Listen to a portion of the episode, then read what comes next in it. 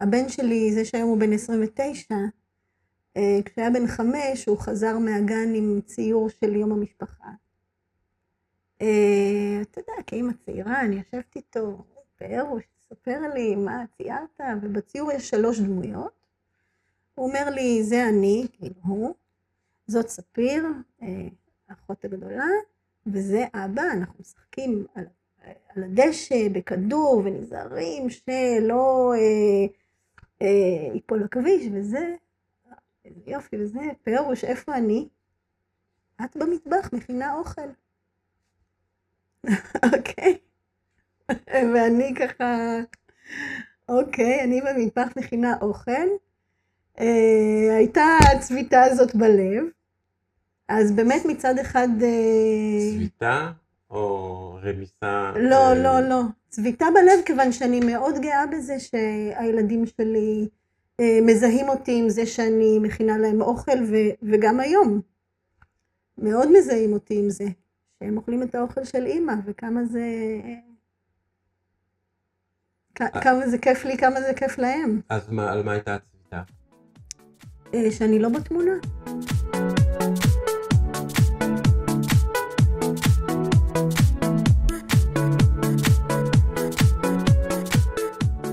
שלום לכולם, ברוכים הבאים לעוד פרק של הגמשת מסגרות חשיבה, שיחות על שינויים, על אנשים ועל מה שביניהם, והיום נמצאת איתנו עינת עדן.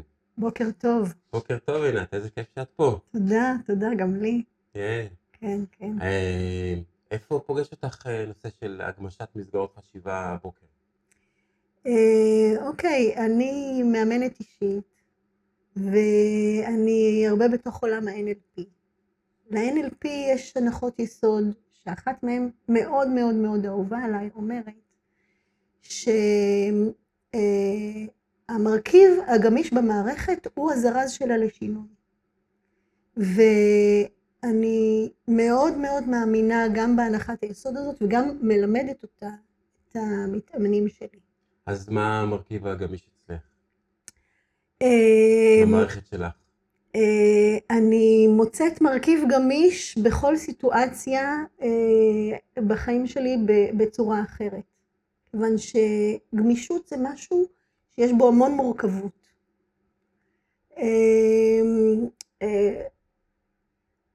מורכבות זאת אומרת מהבחינה הזאת שמצד אחד לקבל את עצמי כמו שאני, הרבה אנשים לא מוכנים לקבל את עצמם כמו שהם, ואז הם צריכים את הגמישות כן לקבל את עצמם כמו שהם. מצד שני, הגמישות מתבטאת בזה ש... אוקיי, אחרי שקיבלתי את עצמי, איך אני אה, עושה, עושה את השינוי שאני רוצה. אה, אז בגמישות יש המון מורכבות, היא מכילה המון אה, אה, דברים בתוכנו. אה, אני בחיים שלי מצאתי שהגמישות שלי הובילה אותי אה, למקומות שגרמו לי להיות מאושרת. מה למשל? אה, מה, מה עשית שאת הבחנת שזה בעצם גמיש, או שאנשים אחרים יכולים להבחין שזה שהוא גמישות? אה, למשל, אה, כשהייתי צעירה אה, והיה צריך ללכת ללמוד משהו באוניברסיטה, ולא התחברתי לשום דבר שמצא חן בעיניי, ועזבתי את זה, ואחרי הרבה שנים, בגיל למעלה מ-ארבעים, החלטתי שאני כן הולכת ללמוד, ואז אמרתי, אני מרשה לעצמי ללמוד משהו, שהוא לא צריך להציב אחר כך תעודה, אלא משהו שמעניין אותי. והרשיתי לעצמי ללמוד מדעי הרוח באוניברסיטה הפתוחה. ושלמעשה אמרו לי, מה יש לך לעשות עם זה? ואז אמרתי, כלום. איזה כיף לי שאני יכולה ללמוד משהו שאני אהנה ממנו, ולא אצטרך לעשות איתו כלום. והיו ארבע שנים ככה שהקדשתי לזה הרבה מאוד. ותוך כדי, כמובן, עבודה, ילדים, בית, הכל, שום דבר לא נעצר בשביל זה. וסיימתי בהצטיינות יתרה. וזה ככה גרם לי להרגיש המון סיפוק והמון אושר. הנה, הגשמתי חלום. כמה, כמה זה מרים. זה עשה לך אה, סיפוק יותר, כי אה, סיימת בהצטיינות יתרה? אה, הסיום בהצטיינות יתרה הוא תוצאה של ההשקעה שהשקעתי. זאת אומרת, אה, זה לא לימודים קלים. זה לימודים שמצריכים הרבה משמעת עצמית. זה לימודים שמצריכים כמובן הרבה גמישות בסדר היום, איך אני מכניסה את השעות האלה שבהם אני צריכה ללמוד בנוסף להכל. אז המכלול, המכלול. אין ספק שאני גאה על זה שההצטיינות היא הצטיינות יתרה. זה, כי זה גם נותן איזשהו השראה לילדים שלי, זה נותן... אבל לך, בפנימיות ו- שלך. ולי, בפנימיות שלי, בטח שזה נותן לי הרבה הרבה גאווה. השקעתי מאוד, ואלה פירות ההשקעה. כן. זה נחמד שבעצם, שאנשים מזהים את ההשקעה שהשקענו, את, ה... את האיכות שהבאנו, את הערך שאנחנו מביאים לעולם, והמקום הזה של לציין אותך במיוחד, אז כאילו, אה, כן, רואים אותי, ראו אותי, זה לא סתם, כאילו, עשיתי בשביל, עשית בשביל עצמך, בשביל כן. ללמוד, בשביל להבין, כן. אבל עוד ראו את זה, ראו את זה, ראו שעשית, נכון. אז אני חושב שבעניין הזה, לפחות לי, יש, יש איזה עניין כזה, ש... יש איזה צורך כזה שלנו, ש... אה, לא יודע מאיפה מגיע הצורך הזה, אה, אבל אה, ש... שיתנו איזשהו אה, חתימה או איזשהו אישור שרואים אותנו, ש... שאנחנו לא, לא סתם לבד בעולם. בדיוק, אנחנו ייצור חברתי, וכחלק מהיותנו ייצור חברתי, אפילו ייצור של שבט, שנכון שהשבטים הולכים ומצטמצמים, כן? פעם שבט היה שבט, היום שבט מורכב מכל מיני הרכבים, יכול להיות מבוגר אחד עם מספר ילדים, יכול להיות שני מבוגרים, ממין זה או אחר, וכולי, והשבטים מאוד מצטמצמים. עדיין אנחנו, עדיין אנחנו אנשים שצריכים את השבט, צריכים את ה, את המקום שלנו בשבט, ורוצים גם להשפיע. חלק מההשפעה שלנו הלאה, חלק מהמשמעות שאנחנו מפזרים הלאה, זה מי שאנחנו. כן. וזה חלק ממי שאני. הבחירה ללכת ללמוד בגיל הזה, את התחום הזה, את ה... שהיום הוא ממש לא נחשב, היום ההסללה היא לכיוון הטכנולוגי, טכנולוגי, טכנולוגי. אז... וההשקעה וה... והקצירה של הפירות, אז אין ספק שזה... זה, זה, זה וי גדול. זה וי גדול. כן. כן. אנחנו עוד מעט נשקע ככה בתוך הפודקאסט, ולפני זה יש שני דברים שאני רוצה שנעשה. אחד, זה להזהיר את הצופים והצופות, שבעצם, או המאזינים והמאזינות, שבעצם פודקאסט הוא לפעמים הופך להיות כמו הרגל. ופשוט אנחנו okay. רגילים להיות עם משהו באוזן ולשמוע משהו תוך כדי שאנחנו עושים דברים, אבל אולי זו הזדמנות רגע לבחון האם זה באמת הבחירה הנכונה עכשיו, או שזה רק עניין של הרגל או איזושהי התמכרות, אז תשימו טוב טוב לב, אולי רגע תעשו רגע תנשמו, האם זה מה שאתם רוצים, אולי לשטוף כלים היום אפשר בלי פודקאסט באוזן, אולי אפשר לנסוע את הנסיעה ואת הפקק ולעבור את זה ככה רק עם עצמכם, עם המחשבות שלכם שעולות לכם, תעשו את המחשבה הזאת, ואם אתם ואתן בוחרות בכל זאת להקשיב לפודקאסט, אז נמשיך. ברור שאתם בוחרות, אלא מה? עכשיו כבר בוחרות, כן, לא. שמי, יש הרבה דברים שאני עושה שהם כאילו בחירה שלי, אבל הם בעצם איזשהו התמכרות, איזשהו הרגל שלי, או איזשהו אה, נורמה חברתית. זאת אומרת, בסוף אני בוחר את זה, אבל... אני מקבלת את מה שאתה אומר. לפעמים, גם אתמול, לפני שטיפת כלים, עשרים דקות עוברות לי לפני שאני בוחרת מה להקשיב, ואז, אה, כאילו הייתי כבר יכול מזמן לישון. אז אני רוצה לספר לך שאני בחיים שלי שמעתי שני פודקאסטים. אחד את זה ששלחת לי בפעם הקודמת, והשני היום את זה שאתה שלחת לי אתמול. אז אני מוצאת בזה משהו מעניין, ואני בוחרת מהיום להתחיל לשמוע פודקאסטים. הנה, נחשפתי למשהו חדש. איזה כיף. ו... טוב, יש, יש המון, זה עולם גדול ואדיר, כן. ו... כן. הרבה מאוד דברים אני למדתי מלהקשיב לתוכניות, שיחות, פודקאסטים, ו... וזה גם אחד מהדברים שהוביל אותי לידי זה שאני אעשה את התוכנית הזאת. Mm-hmm. זה איזשהו חלום שלי, תקופה די ארוכה, נראה לי שלוש שנים, וואו. ואז לפני חצי שנה, כזה מפגישה עם איריס בר-לב, דרך. והנה אנחנו כאן כבר בפרק ה-שלושים ושבע. וואו, יפה. אז נראה לי בכל הפרקים, אחד מהדברים שתמיד קורה, זה שאנחנו עושים... אני מגלה לך בסוד, שאמרת שלושים ושבע, איזה קרמה, הרבה מהסיסמאות שלי מכילות את הספרות שלוש ושבע. אז... מעניין. נשמע עוד מה סיסמאות. אז כנראה... לא, סיסמאות, אתה יודע, כל מיני אתרים וזה שמצחה. אוקיי. לא סיסמאות זה, אלא... אוקיי. סיסמאות? סיסמאות של אתרים, מכילות את הספרות שלוש ושבע, אז כנראה לא סתם הגעתי לפרק שלושים ושבע. יכול להיות, כן. אז משהו שאנחנו עושים, אני חושב כמעט בכל הפרקים, אולי אחד לא, עושים רגע של שקט. את פוגשת את השקט במהלך היום-יום? כן, הרבה מאוד. איפה? הרבה מה? מאוד. Uh, קודם כל, uh, uh, הבית שלי הוא כן שהתרוקן, ובאמת uh, רוב היום אני נמצאת לבד, אני גם עובדת מהבית, אז, uh,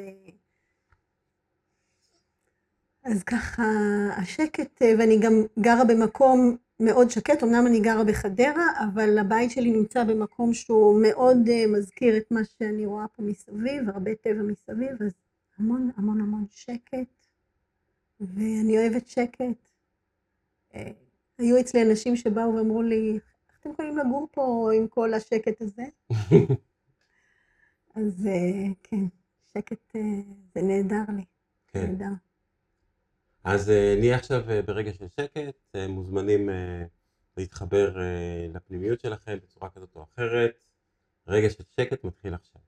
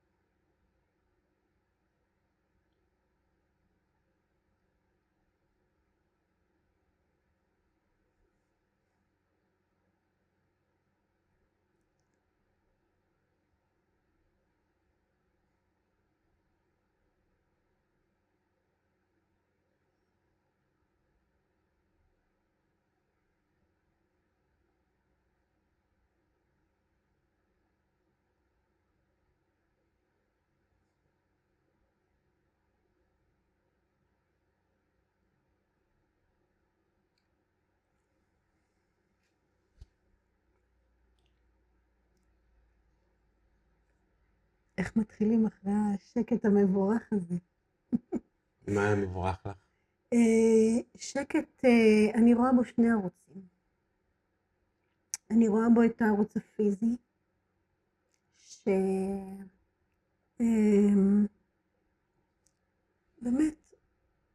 לרוקן את האוזניים שלנו מהרעשים שבחוץ, ויכולת להתמקד פנימה, להקשיב למחשבות שלנו, להקשיב לאנשים אחרים,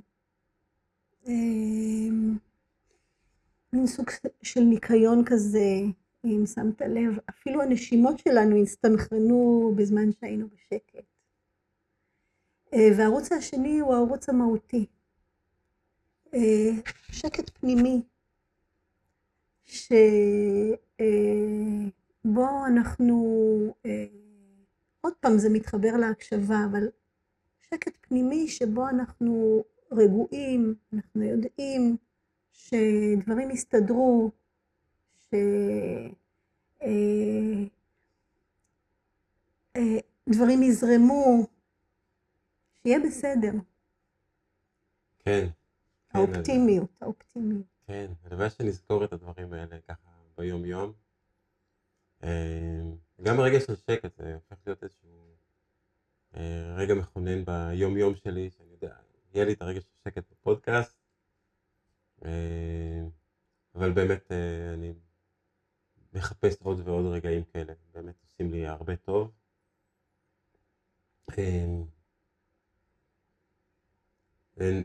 מקודם אמרת שבעצם נוצר אצלך איזשהו בבית, איזשהו שקט, בגלל זה שהגוזלים פרחו מהקן. כן. הפורחים פורחים מהקן, הגוזלים, נראה לי בגלל זה קוראים פורחים. לא יודע, לא משנה. אז אני אסביר לך, אפרוחים לא גדלים בקן. כן. גוזלים גדלים בקן. לא זה, לא זה, להסביר את התחושה בבית. כן. אז זהו, אצלי, הקן התרוקן, הילדים גדלו. הבת שלי בת שלושים ושתיים, נשואה, כבר יש לי נכד בן שנה וחודשיים. הבן השני, בן עשרים ותשע, הוא לומד בתל אביב ושוכר דירה. והקטטון הפצפון בן ה-תשע עשרה, הוא עכשיו לומד בעתודה צבאית בכרמיאל, אז גם הוא זה, והקן התרוקן, אבל אני מוצאת את עצמי מסתובבת בכל הארץ, רודפת אחרי הילדים שלי, מה לעשות, אני פולניה, ופולניה לא משחררת, אז באמת ככה, הם, הם לא גרים בבית, אבל בהחלט הם לא עזבו אותי, אנחנו בקשר יומיומי, ואנחנו מקבלים ממני הספקה שבועית של אוכל, כל אחד מהם כדי לדעת, כמובן הפולניה צריכה לדעת שהילדים שבעים, אז זה גם עושה לי שקט, זה שאני יודעת שהילדים פנויים להגשים את עצמם ולקדם את עצמם, וגם עושה שקט, עושה רוגע, שדברים מסתדרים, שיהיה בסדר. כן. חלק מהעניין. זה נשמע כאילו עוד משקיעה המון זמן ואנרגיה בקשר עם הילדים. נכון. ובתחזוקה שלו ובלנסוע ולעשות כל הדברים האלה. איך את עושה את זה? איפה, איפה הזמן הזה משתלב לך ביום יום שלך? אתה עוסק בג'אגלינג, נכון? זה, זה בדיוק הג'ינגול הזה, זאת אומרת,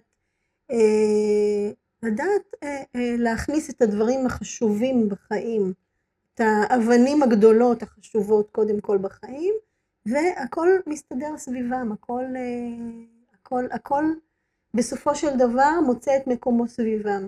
ומה שלא מצא את מקומו, יכול להיות שלא היה כזה חשוב, שלא היה כזה חיוני בחיים. אז האבנים הגדולות אצלך, במשל הכוס בעצם, נכון? משל הכוס, שאם שמים בכלל את האבנים הגדולות, אז יש יותר מקום.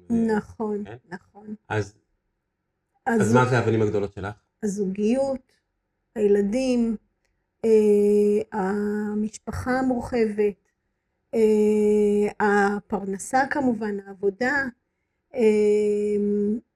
כל הדברים האלה באמת הם האבנים הגדולות, העושר האישי שלי,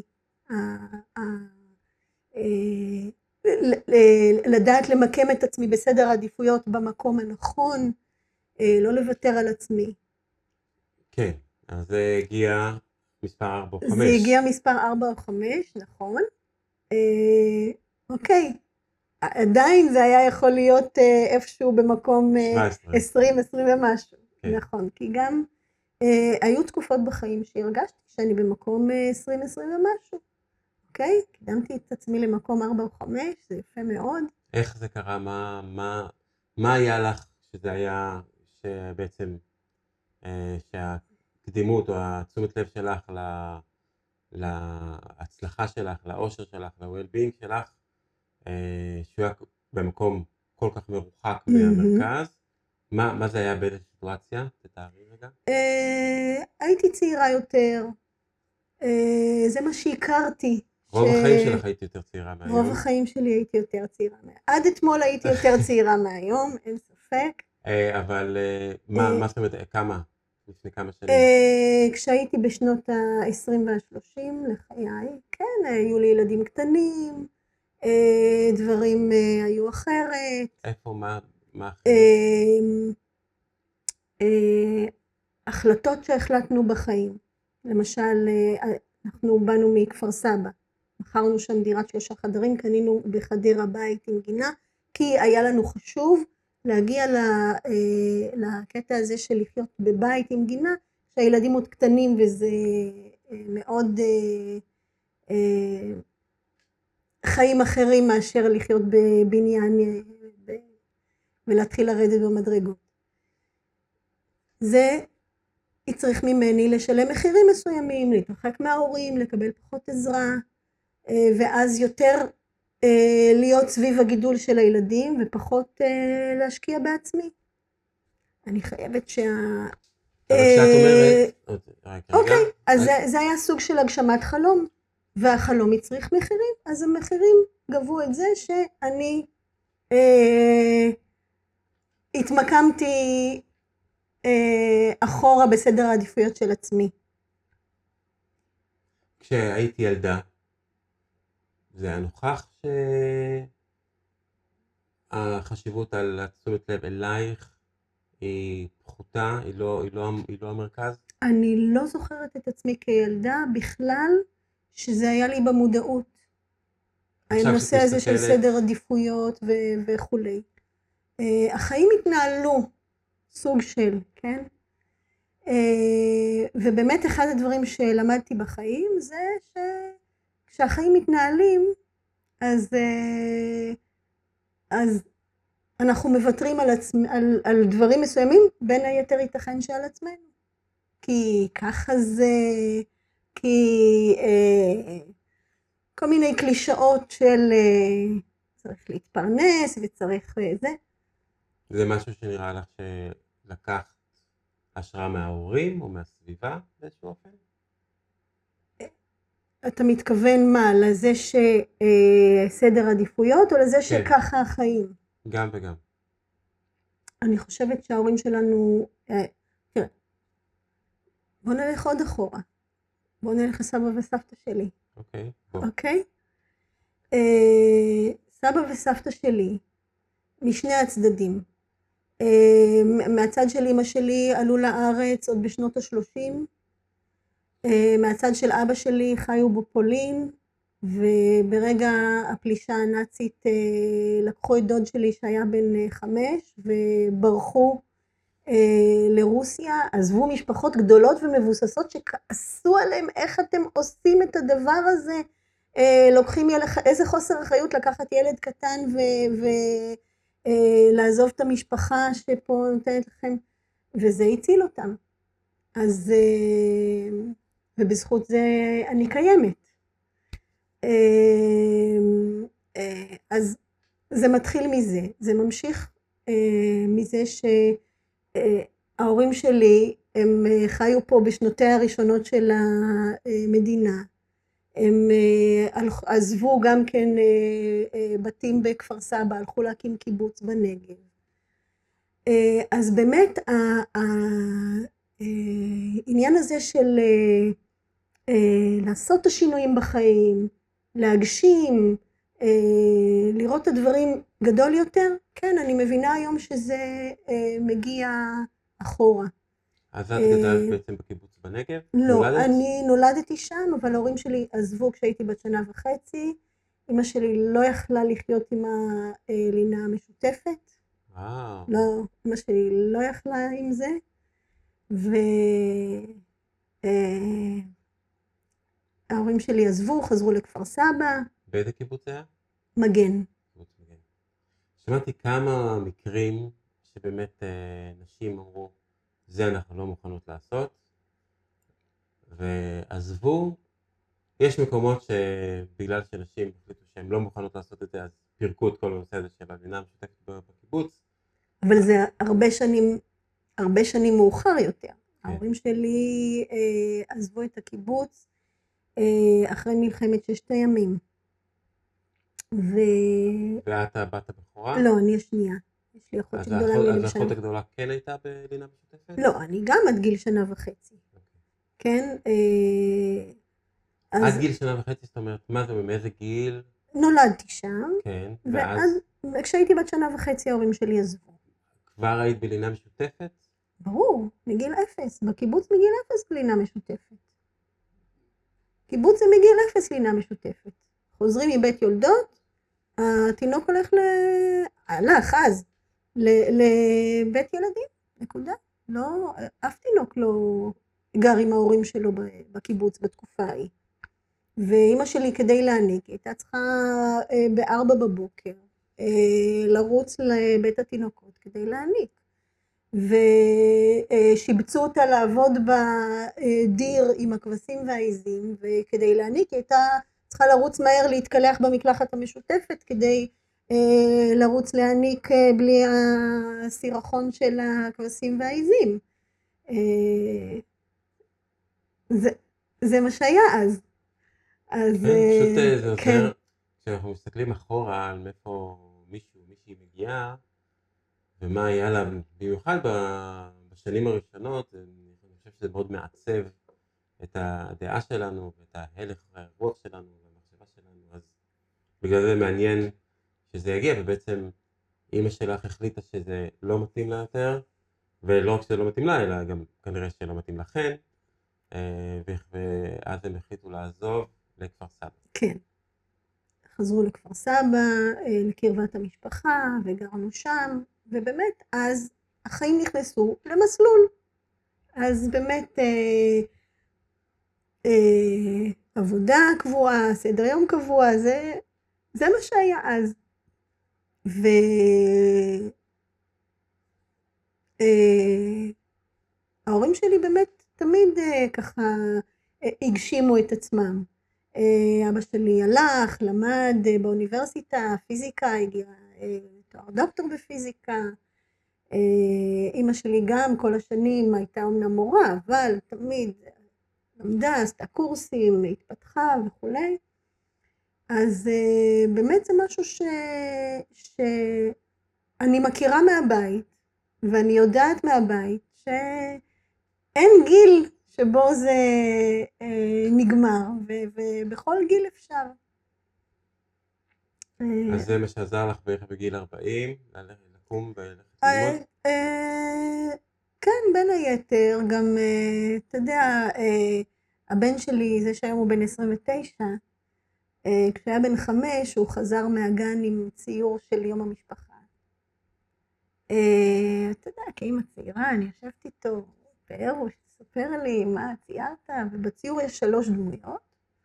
הוא אומר לי, זה אני, כאילו הוא. זאת ספיר, אחות הגדולה, וזה אבא, אנחנו משחקים על, על הדשא, בכדור, ונזהרים שלא אה, אה, ייפול הכביש, וזה, יופי, וזה פירוש, איפה אני? את במטבח, מכינה אוכל. אוקיי? ואני ככה, אוקיי, אני במטבח מכינה אוכל, אה, הייתה הצביטה הזאת בלב. אז באמת מצד אחד... צביטה או רמיסה? לא, לא, לא. צביטה בלב, כיוון שאני מאוד גאה בזה שהילדים שלי מזהים אותי עם זה שאני מכינה להם אוכל, וגם היום. מאוד מזהים אותי עם זה. שהם אוכלים את האוכל של אמא, וכמה זה... כמה זה כיף לי, כמה זה כיף להם. אז על מה הייתה הצביטה? שאני לא בתמונה. אני לא בתמונה, מה, אני לא רק מכינה אוכל, אני גם עוד דברים, ואמרתי לעצמי, כן, גם עבור עצמי אני צריכה להיות עוד דברים, אוקיי? ואז אמרתי, מה, מה אני יכולה להכניס לחיים שלי? שיגרום לי להרגיש שאני עוד דברים, ושהילדים שלי גם יגידו לעצמם ולי, אמא, את עוד דברים. אז הלכתי ללמוד באוניברסיטה, אחר כך הלכתי ללמוד אימון אישי, ו-אן אל פי, מאסטר אן אל פי, וזה פתח אותי להכיר המון אנשים חדשים, זה פתח אותי להכיר את עצמי, וזה הביא אותי למקומות האלה של השקט שדיברנו עליהם קודם, של השקט הפנימי, של האופטימיות, של הידיעה שהכל מסתדר והכל אפשרי. אז כן, אז זה, זה, זה היה אחד מהטריגרים. ממש, זה סיפור מקסים. תודה. יש לך את הציור הזה? אני בטוחה ששמרתי אותו, ואני לא מוצאת אותו בימים אלה, אבל הוא חרוט לי בזיכרון בצורה ש... שאני לא אשכח, זה ככה אה, סוג של תזכורת כל הזמן. שאני בתמונה, אני בתמונה. אני ככה, גם אם זה... כן, בתמונה של עצמך, ברור, כן. בתמונה של עצמך את כל הזמן היית, אבל פה כן. יש פה איזה בקשה הייתה להיות בתמונה של הילדים. שהם כן, יראו אבל... אותך בעצם. אה... את חושבת שהם עכשיו אחרי הדברים האלה? אני לא חושבת שהם לא ראו אותי, אני גם היום מבינה ש, שלהפך אני יכולה להיות גאה בזה שאת במת, במטבח מכינה אוכל, כי אני אה, נותנת להם את, ה, את הבסיס, את הדבר הכי חשוב, ואני גם ברוחי שם. גם כשאני במטבח מכינה אוכל, אמנם אני במטבח, אבל ברוחי אני שם איתם כל הזמן. איך את עושה את זה? מה זאת אומרת את עכשיו? נניח, מכינה, הם לא, הם לא בבית, כן, עכשיו, כן, איך כן. את איתם שאת מכינה להם אוכל? אני בטוחה, שהם, אני בטוחה שהם יודעים שהם אה, אה, חוזרים הביתה ויש אוכל. הם לא חוזרים, הם עכשיו כל אחד, אה, הוא בשם, היא שמה, כן, הם יודעים, הילד. הם יודעים שאני מגיעה עם, ה, עם האוכל מבושל. ואת, יש לך איזו כוונה מיוחדת שאת עושה, את כאילו, עושה לפני זה מדיטציה, ועכשיו נכין את האוכל, את עושה משהו, מוכוון לזה שעכשיו מכינה אוכל לילדים, שתקחי או לנכדה שלך? לנכד. נכד.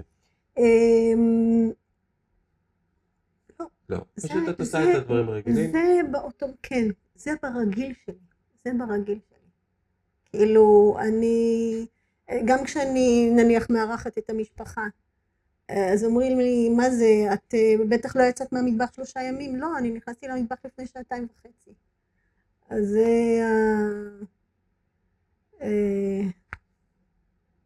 זה אצלי הנועל, כן. אז בעצם, את בעצם שינית, את לא יצאת מהמטבח, השארת את המטבח והשארת את הדבר המאוד מאוד מהותי הזה בבסיסי, שאת אוהבת לעשות למען אחרים.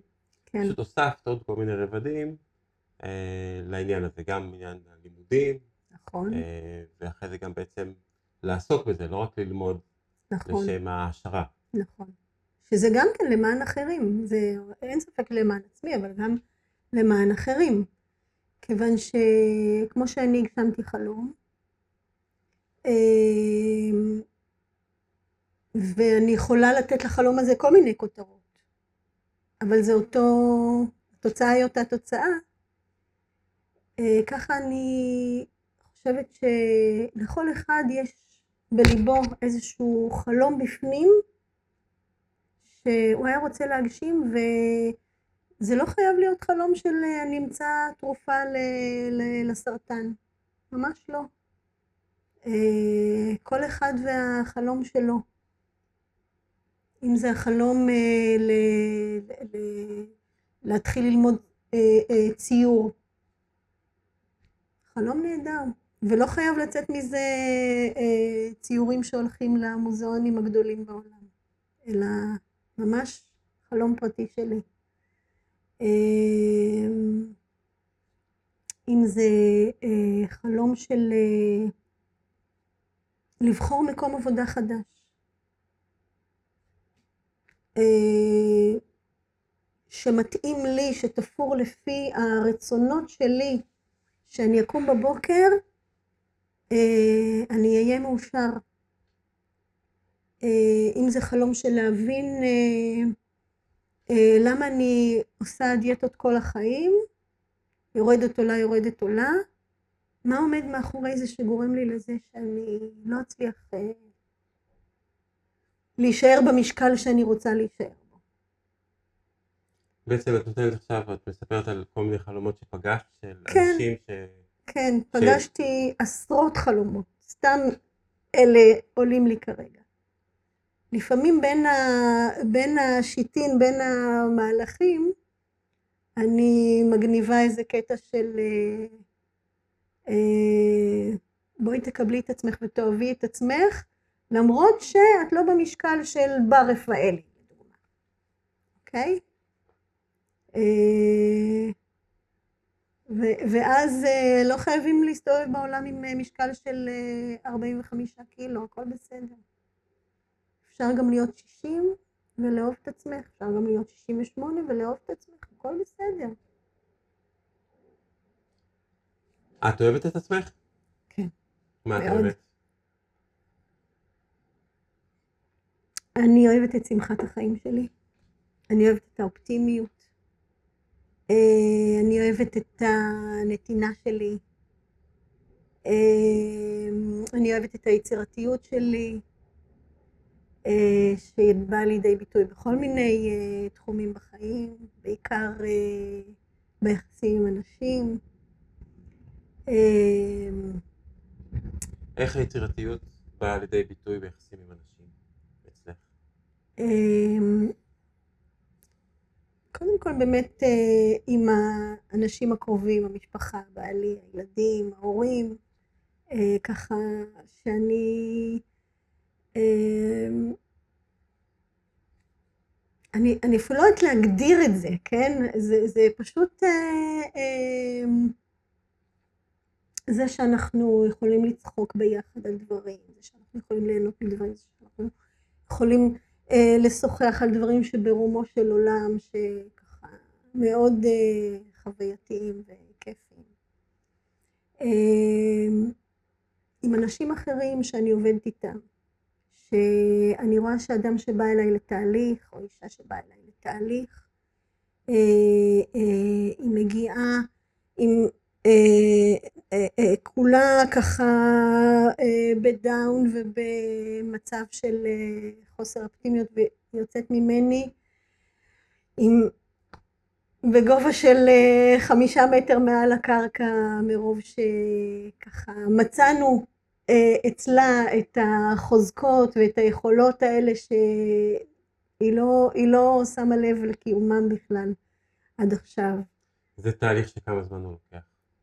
יש אנשים שבאים אליי לשלושה מפגשים, יש אנשים שבאים אליי גם ל-שמונה עשרה עשרים מפגשים, זה מאוד אינדיבידואלי.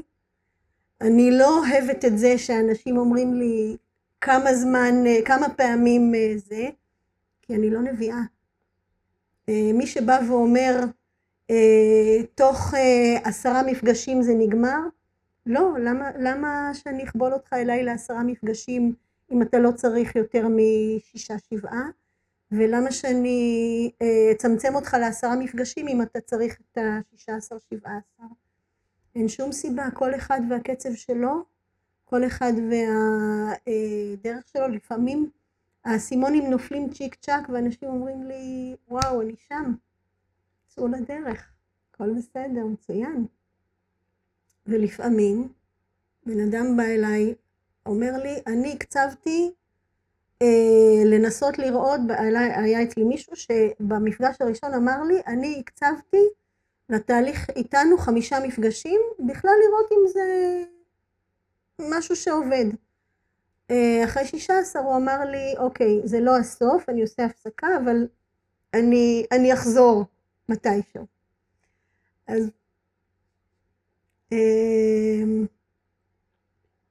אני, אני זורמת עם אנשים, אני לא, אני אף פעם לא אומרת למישהו, זה ייקח כך וכך אה, מפגשים. כן. אה,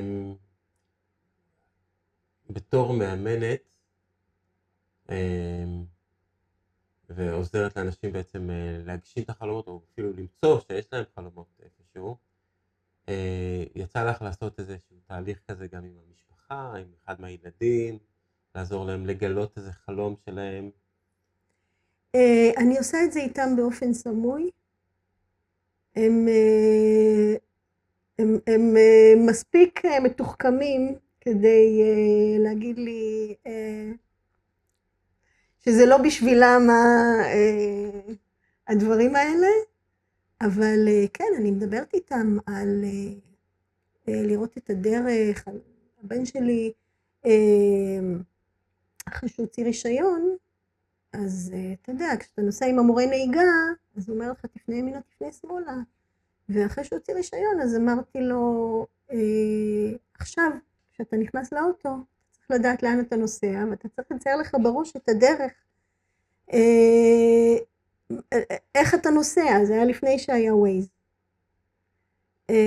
ואחרי מספר שנים, אז הוא אמר לי, תדעתי מה, Uh, המשפט הזה שאמרת לי אז, כשרק הוצאתי את הרישיון, עד היום אני זוכר אותו. כשאני עולה לאוטו, אני יודע לאן אני עושה ומה הדרך שאני עושה. אז ככה אמרתי לו, נכון, ככה זה גם בחיים. Uh, אז uh, נכון שהוא ככה, לא היה לו נאה להסכים איתי, אבל uh, אני מטפטפת להם את זה. גם בחיים אנחנו, כדי להגשים את החלום, צריכים לדעת לאן אנחנו נוסעים, מה הדרך שאנחנו עושים. למה זה נראה לך שזה ככה, שהילדים לא רוצים לשמוע מאיתנו את החוכמות שלנו? במיוחד, במיוחד ילדים של מטפלים, אה, מאמנים. אה, אני חושבת שילדים המציאו את המילה בידול. לא עולם העסקים המציא את המילה בידול. עולם העסקים אימץ את זה מהילדים. הילדים שלנו הם רוצים לבדל את עצמם מאיתנו. לא משנה שככה עם השנים הם מוצאים את עצמם הכי דומים לנו, כן? זה גם גנטית וגם זה מה שהם שמעו כל חייהם, אבל... את דומה לאמא ואבא? מאוד. במה? מאוד. כל התכונות שלי זה, זה, זה מהם. מה, איזה? הסקרנות והלמידה המתמשכת והמשפחתיות והנאמנות ו... מלא, מה? ברור שאני הם. והילדים שלכם את? בהרבה מובנים. בהרבה מובנים. יש דברים שהם שונים מאוד ממך? לא כשלשה, אלא... כן, כן, כן, אחד אחד.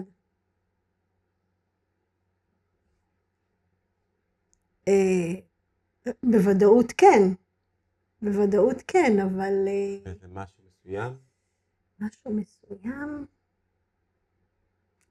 לא משהו שעולה בדעתי כרגע, אבל יכול להיות שיצוץ לי, ואז אני... אם היה משהו שיושב עליי... כן. בסדר. כן, כן, כן. זה ששני הבנים שלי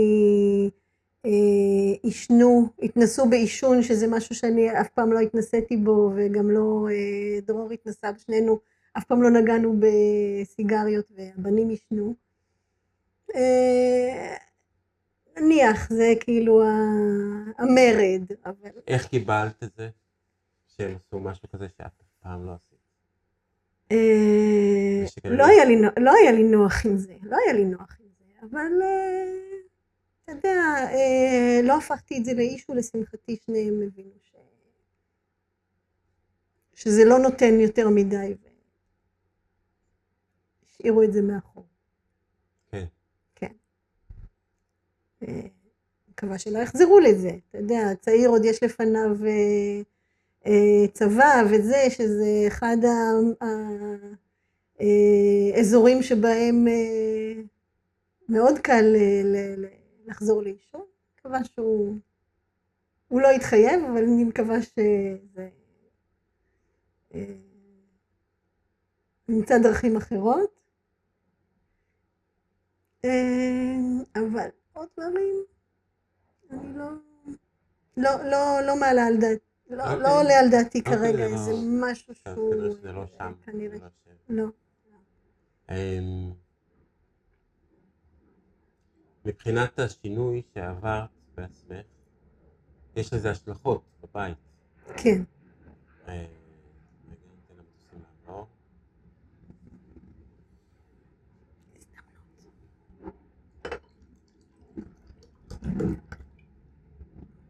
כל הרעשים יחד.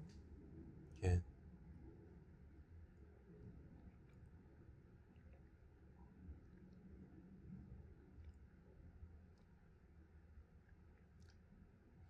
אז אני קודם אמרת על השינויים שעברת. כן. ועל התקשורת שלך עם המשפחה, והדרור, בעלך. כן.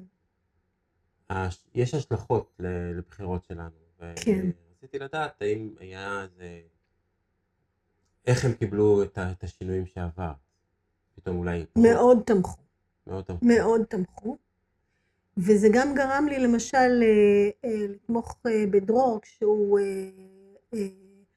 רצה לעשות איזה משהו, איזשהו שינוי בתחום המקצועי, והתייעץ איתי, אמרתי לו, אתה יודע, הוא אמר לי, זה יכול להיות שזה יגרום לנו לפגיעה בהכנסות קצת וזה, ואז אמרתי לו, לך על זה.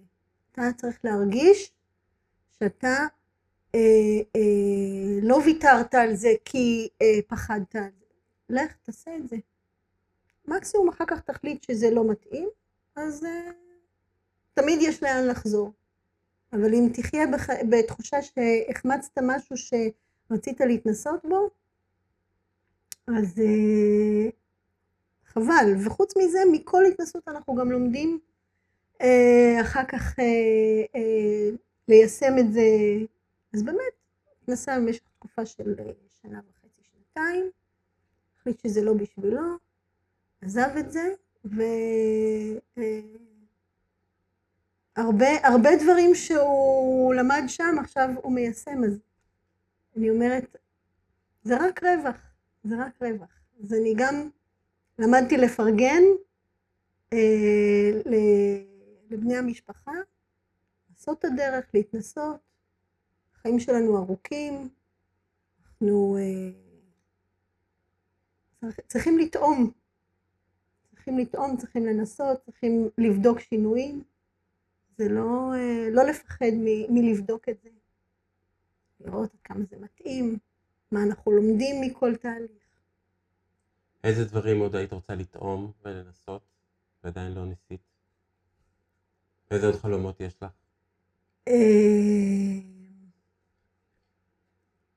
אני לא, אני לא הכנתי לעצמי רשימה, אני לא הכנתי לעצמי רשימה. אני לא אה, במצב של, אוקיי, יש לי ליסט, שאני חייבת, פעם אמרו לי, אה, ישבתי כזה עם קבוצה, ומישהי שאלה שאלה, איזה דבר אתם חייבים אה, להגשים אה, לפני שתמותו? אני אמרתי לה, וואו. אני לא אוהבת את השאלה הזאת, מה, אם אני אגשים את זה, אז מה שישאר לי אחר כך זה למות? אה, לא, זה, לא, התכוון, בסדר. לא, איזה, איזה דבר יש לי, לא, אז אין לי ליסט, אין לי רשימה, אני כל הזמן, החושים שלי פתוחים, כמו שאמרת, גמישות מחשבתית, ו... ו... גם הגשמה של הנאה מסוימת, נקודתית, היא הגשמת חלום. בבזוקה כתוב עד גיל עשרים ואחת תגיע לירח? לא, לא. ממש, ממש לא. אבל לפרגן לעצמי, ליהנות מכל רגע, זה הגשמה של חלום. ליהנות מהיש, ליהנות מה... כל מה שבניתי ועשיתי, הגשמה של חלום. זה דברים שקיבלת אותם אחרי הלימודים, או דברים שהיו אצלך, שפשוט הם באים לידי ביטוי עכשיו כשאת מאמנת ומאסטר? גם וגם. גם וגם. פשוט התחדד אולי? יכול להיות. גם כי אולי קיבלת כל מיני טרמינולוגיה ושיום של הדברים, ואז זה יותר קל. אני חושבת שאם לא הייתי מטבעי אופטימית וגמישה, אז היה לי הרבה יותר קשה לעשות את הדרך הגמישה הזאת. כן, יש לי מתאמן שאומר לי, איך את כזאת אופטימית? אני לא, לא מבין את זה. חיים נורא קשים, נכון? חיים לא תמיד קלים, נכון? אני לא נולדתי עם כפית של זהב בפה, וגם אני חושבת שאנשים שנולדים עם כפית זהב בפה, החיים שלהם לא בדיוק קלים, אבל האופטימיות היא, ה... היא אחד הדברים הכי חשובים בחיים שלנו, השמחת חיים. אם לא נעשה דברים בשמחת חיים ובאהבה, אז אנחנו באמת נשאר קבועים. כן, כן, גם נפוליאון היל מדבר על Positive Mental Attitude. נכון. פי אם איי נראה לי, כן, Positive Mental Attitude. זה גם מתחבר ל-אן אל פי וגם לאימון. נכון, נכון. שמתי לב שאחת מהדרכים הכי טובות ללמוד משהו זה ללמד אותו. ואז כשאת בעצם מאמנת אנשים ונשים להגשמת חלומות וליחס חיובי לחיים, אז זה משהו שנדבק גם בך. אין ספק, זה גם המון פרספקטיבה, המון פרספקטיבה. אני אומרת, אה, אה, לפעמים אני, כשלמדתי אימון, אז אחד התרגילים ש... אה, עשתה לנו המנחה, זה כל אחד יכתוב את החלום שלו על פתק, ירבבו את כל הדפים, וכל אחד שלף משהו. ואני שלפתי פתק שהיה כתוב בו, אני רוצה להתחתן, לגור בבית עם גינה, ולגדל ילדים בבית הזה. ואני אומרת, וואו, החיים שלי הם הגשמת החלום של מישהי אחרת, כי אני... תכלס זה החיים שלי. אז, אז נותן המון המון פרספקטיבה, שדברים שאני עשיתי בחיים, אני נתקלת באנשים שאומרים, אני רוצה זה, אני רוצה זה, ואני רוצה זה, ואני אומרת, וואו, אני הגשמתי. כמה, כמה שהדברים שנראים לי מובנים מאליהם, כי בהזדמנויות בחיים ובצמתים בחיים החלטתי את ההחלטות הנכונות שלי, אם נראו ככה החלטה ברגע. יש אנשים שצריכים לרשום לעצמם את זה כדי להגשים. כן.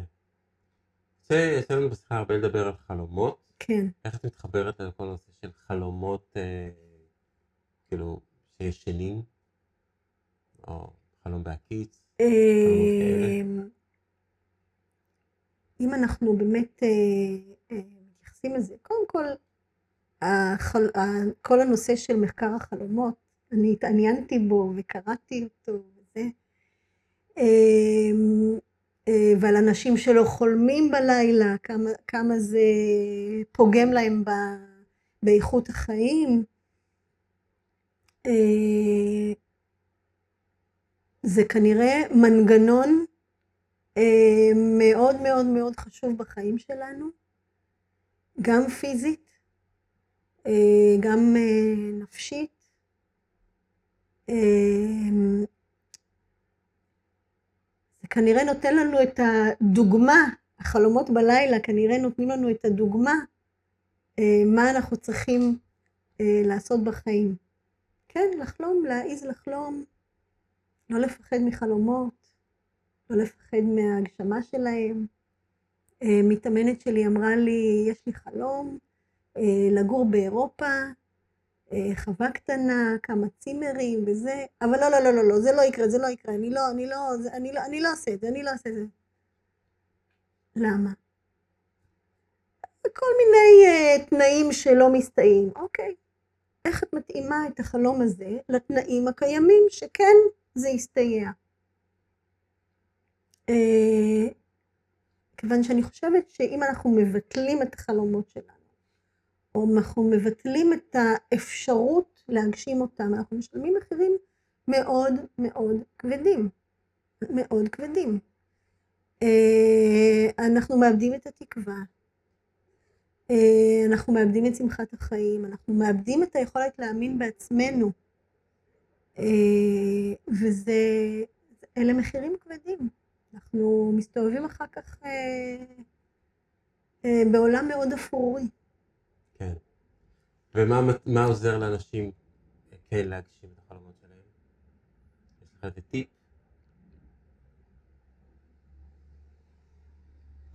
אמ... להיעזר בסביבה. הרבה פעמים אנחנו חושבים שהסביבה תוריד אותנו, תלעג לנו, תצחק עלינו. אז כן, יש בסביבה שלנו גם אנשים כאלה, שהם נכוו בחיים, ואז כדי לשמור עלינו, הם אמרו לנו אה, להפסיק לחלום. אבל יש גם אנשים בסביבה שלנו, שיכולים לעזור לנו להגשים את החלום הזה. ולהתחבר לאנשים האלה, שיעצימו אותנו, שלבחור באנשים שיגידו לנו, כן, חלום זה דבר טוב, והגשמה שלו היא דבר עוד יותר טוב. לבחור. להחליט שאנחנו אה, לא שומעים את הקולות האלה שמורידים. אה, אולי לא לגמרי לא, לא לשמוע את הקולות שמורידים, אלא להכין להם תשובות מראש. זאת אומרת, להתייחס אליהם כאל משהו שכן עוזר לנו להגשים את החלום. למה? כי ברגע שהם אומרים לנו, מאירים לנו איזושהי בעיה שעלולה לצוץ, אז להכין לעצמנו תשובה מראש לבעיה הזאת, להגיע מוכנים לפתרון שלה. אז אני אה, לוקחת את דבריי חזרה, כן להקשיב גם לאנשים המורידים, אבל לקחת את מה שהם אומרים כהזדמנות אה, למצוא פתרון לבעיה שעלולה לצוץ. כן. Okay. זה מזכיר לי סיטואציה, ישבנו באיזה פארק בהרצליה, ואחד האחיינים שלי, אחיינים של אשתי, אמר שהוא רוצה לעשות איזה בוקר של חומוס ונרגילה אצלו בבית, וישבו שם איזה גוורדיה של, לא יודע, ארבעה, חמישה מבוגרים, שכל אחד אמר לו במה הוא צריך להיזהר ולמה זה לא טוב, וחשבת על זה ולמה זה ככה, ואחרי זה צריך לנקות, וכמה כסף, וכמה זה וכמה ככה. ואני יושב, מה אתם רוצים ממנו? נו, כאילו, תפרגנו לו, למה אתם ישר מפילים עליו את כל הקשיים ואת כל הפחדים שלכם מ- מלהעיז לחלום חלומות? כמובן שהיה להם קשה גם לקבל את ההצעה הזאת שלי, אבל זה כל כך מדכא, כשמישהו בא עם חלום והתלהבות, והוא לא, אבל זה לא יכול להיות טוב, וזה יכול להיות שתחווה, ואיך תקבל כסף, ואין לך עודף, או אין לך זה, או, או מי ילך את הבית, או חשבת כמה זה יעלה לך, ו... במקום זה להיות עם ה... וואו, זה חלום נהדר, וכמה כמה זה טוב יכול להיות לך, ומה יהיה לך כיף אם תעשה את זה, וממה תהנה, איך אני יכול לעזור לך להגשים את החלום הזה? זו פשוט גישה אחרת לגמרי. התחברתי מאוד למה שאמרת, אה, להקיף את עצמנו בסביבה, שתהיה תומכת התפתחות שלנו. אני חושב שכשמדברים על איכות הסביבה, זאת איכות הסביבה. נכון. איכות הסביבה של נכון. אנשים, של קהילה, שתתמוך בנו, שאנחנו נרצה גם להיות דומים להם, וגם שהם יתמכו בנו בתהליך הצמיחה שלנו. נכון. אתה יודע שב-אן אל פי יש הרבה טכניקות, שבהם אני עוזרת למתאמנים שלי לממש את הרצונות שלהם. טכניקה מאוד ידועה ומפורסמת היא הטכניקה של דיסני, שבה אנחנו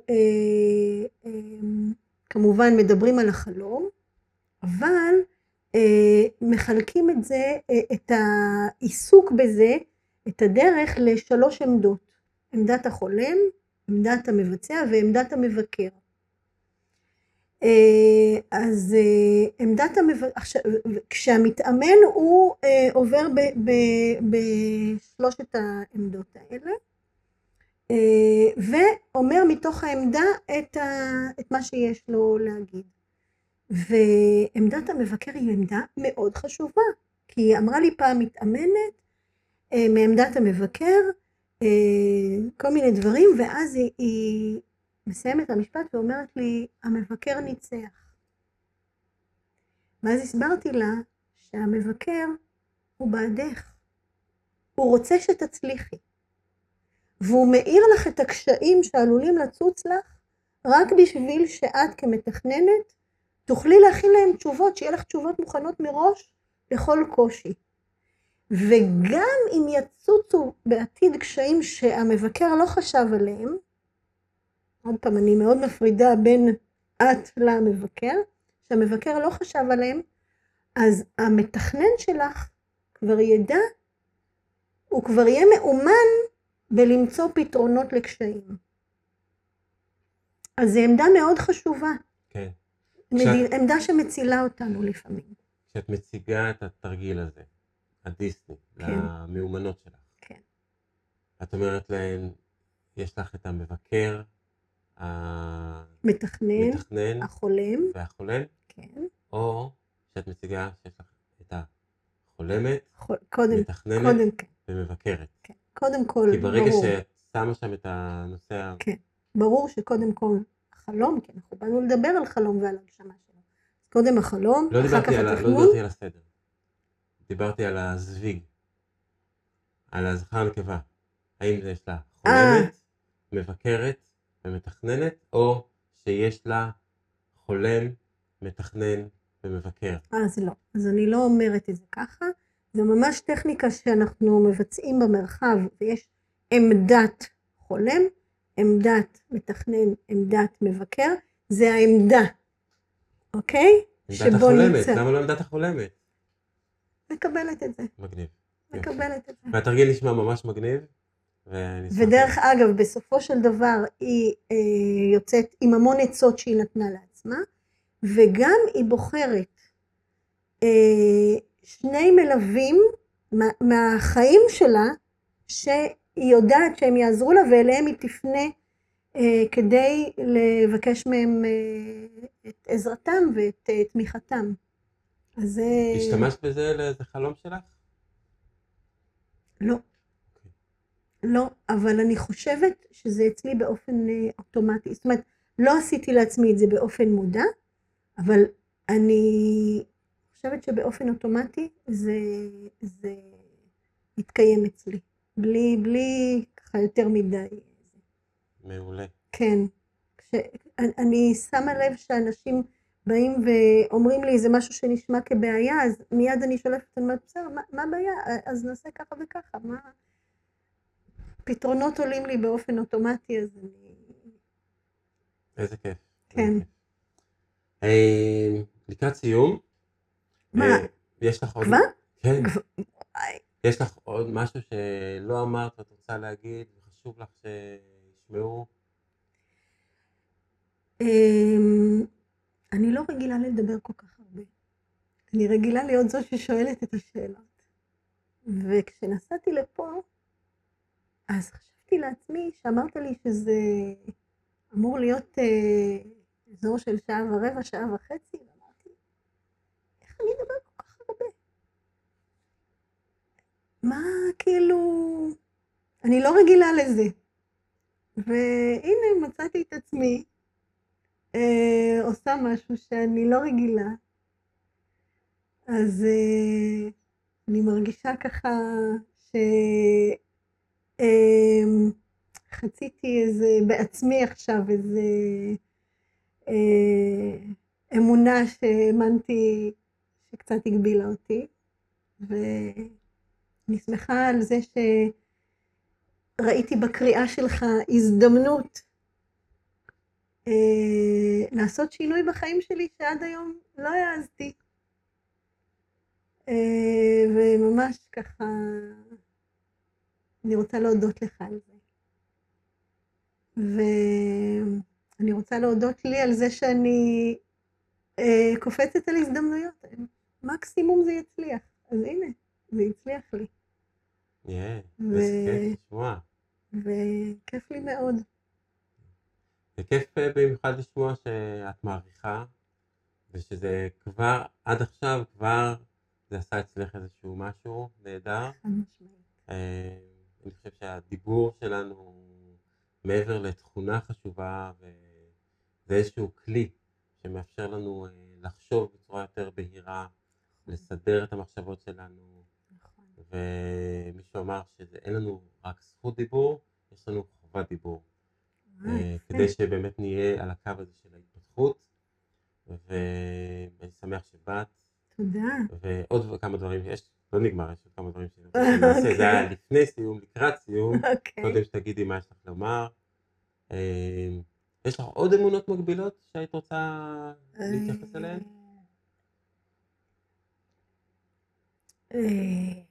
בטוחה שכן, מה, אנחנו מסתובבים בחיים עם הרבה אמונות שאולי אנחנו לא רואים את עצמנו ככאלה שהאמונות שלנו מגבילות אותנו בפועל. מה מגביל אותך? וואי, וואי. מה מגביל אותי? מה מגביל אותי? יואו, אני לא יודעת להגיד לך. בסדר? בשיעורי בית. בשיעורי בית. לך ולכל המאזינות. כן, כן, כן. סופים. יכול להיות שאמונה שאני חושבת שהיא סתמית, אתה יודע, יש לנו אמונות מקדמות, אמונות סתמיות ואמונות מגבילות. יכול להיות שיש אמונה שמבחינתי אני מתייחסת אליה כאל סתמית, ואדם מבחוץ שמסתכל עליי ואומר לי, אומר לעצמו עליי, מה זה האמונה המגבילה הזאת ש... שהיא מסתובבת איתה? זה עניין של הרבה מודעות, אני משתדלת להיות מודעת, אבל לא עולה בדעתי, okay. וכמו שאתה אומר שיעורי בית, אני אחשוב okay. על זה. וגם הרבה יותר קל אה, לנו לראות את זה אצל אחרים. נכון. ואחד מהתרגילים שאני מאוד אוהב, זה לנסות לצאת מעצמנו, לראות את הסיטואציה, כאילו אנחנו מסתכלים מבחוץ, ואז הרבה יותר קל לנו להבין את ההתמודדות, את ההתנהלות, גם את האתגרים, ובוודאי אחרי זה את הדרך לפתרון והתפתחות מתוך התהליך המסוים. אז שלב הבא לפני סיום. אוקיי. האם יש לך מישהי או מישהו שנראה לך שכדאי שאני אראיין אותם גם כן?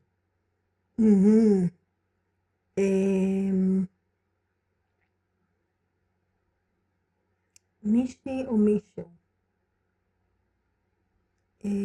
חבל שלא שאלת אותי את זה מראש כמו ששאלת אותי מה הנושאים שעליהם אני רוצה לדבר. אני אשאל בקבוצת בעיניי שלי. מי שרוצה, אנחנו, אני יושבת ראש של קבוצת הרצליה פיתוח, ואני אשאל אם יש מישהו שמעוניין. זה אמנם יצריך אנשים לנסוע לכאן, אנשים גרים בהרצליה דרומה, אבל אני אשאל. אני אעניין אנשים. אשמח מאוד. בסדר גמור. יופי. היה רעיון שבוע שעבר, אחד מהם היה עם ראש המועצה. אז כששאלתי אותו את השאלה הזאת, אז הוא כבר דמות פוליטית. והוא, אם הוא יגיד מישהו אחד, והוא לא יגיד מישהו אחר, אז זה היה ככה זה. אז גם את נראה לי עכשיו שאת יש לך תפקיד בעצם ניהולי בקבוצה הזאת של בעיניי בהרצליה, אז אם תגידי את סימה, אז למה לא אמרת את... בסדר גמור. אבל באמת אני פשוט אציע את זה בעל פה במפגש הקרוב שלנו, נראה לי שזה אפילו יהיה שלושים שניות. פה בצפון יש ארבעים וחמש שניות, אז כדאי לך לבוא ככה להתרווח ל-ארבעים וחמש. טוב, אז עוד שלב לקראת הסיום. כל כך כיף איתך, אני מאוד נהנה, גם בשיחה כל אחת, וגם את מביאה דברים כל כך מעניינים. תודה. גם פרקטיים וגם אישיים, שזה נראה לי שילוב מהמם, ויכול לעזור בעצם גם לנו להתעניין ולהמשיך לרצות לשוחח, וגם למי שמקשיב ומאזינה לנו, ככה משהו ייגע בהם, משהו שיוכל לעשות לשם איזושהי טרנספורמציה מסוימת, יעזור להם לראות וגם להכיר אותך ואותי, אבל בעיקר, בעיקר, בעיקר, לקבל השראה ולעשות איזשהו שינוי ולהכיר את עצמם. תודה רבה רבה, מה שנתת לי עכשיו זה מתנה, מה שאמרת לי עכשיו זה מתנה נהדרת, לשמוע את הדברים האלה, איזה כיף, איזה כיף. כן. אז השלב הבא הוא שאת מספרת איך אפשר לפגוש אותך ולראות אותך, או להכיר אותך, או לבוא למפגשים שלך שאת עושה, של ה-בי אן איי או של אן אל פי. אז אני מאמנת אישית, אני מקבלת בקליניקה אצלי בחדרה, קליניקה מהבית, אני מקבלת בשיתוף פעולה בקליניקה בכפר סבא, וגם הרבה בזום, שזה משהו שעובד נהדר. בזום, מה, אני אכנס לחפש זום דוט סי או איי אל? לא, לא, לא. איך מגיעים אלייך? אז מגיעים אליי בטלפון האישי. נוכל לשים אותו פה בתיאור של הסרטון. בהחלט. אני אתן לך גם קישור לאתר האינטרנט שלי. מה כותבים כדי להגיע לאתר האינטרנט שלך? אן אל פי, הקו קואוץ' ונקודה אורג, ואנחנו נשים גם את הקישור הזה. יש לי גם דף פייסבוק בשם שלי, עינת עדן מאמנת אישית, אז באמת אני אשמח, ואם מישהו רוצה לבוא ו... להתארח בקבוצה אה, בהרצליה פיתוח, אנחנו נפגשים גם ימי רביעי בבוקר, שעובר בבוקר, רמת השרון, אני מזמינה אותך אם אתה אה, רוצה לעשות את כל הנסיעה, את כל הדרך. בטח, אה, בא לי, אבל אני ניסה לרמת שרון, לא לרמת השרון. אה, אוקיי, בסדר. אה, אני גרה בחדרה, אני כדי להגיע למפגשי... אה, הרצליה פיתוח בשעה שבע ורבע בבוקר, יוצאת מהבית בחמש וחצי, מגיעה בשש ורבע, כי אם אני אצא חמש דקות מאוחר יותר, אין סיכוי שאני אצליח להגיע עם הפקקים שיש בכבישים. כן. חמש וחצי, הכבישים כבר מלאים. מדהים. ואני אומרת לעצמי, מסכנים אנשים ש... ככה, שאלה החיים היומיומיים שלהם. אצלי זה פעם בשבוע, אבל יש אנשים ש... יום יום על הכביש בחמש וחצי. ואז יש להם זמן, או להקשיב לעצמם. נכון. או לציפורים. נכון. או להתעצבן. או לפודקאסט. או להתעצבן בכבישים. ולצערנו זה קורה יותר ויותר. כן. כן. מסר, מסר לעולם, לעצמך. מסר, תעשו את מה שאתם עושים בשמחה. והדברים יראו אחרת. כשאתם עושים את זה בבאסה, אתם בבאסה לעצמכם, בשביל מה? כשאתם עושים את זה בשמחה, זה בשמחה לעצמכם. זה ה... זה המסר. יאי, לעשות בשמחה. תודה.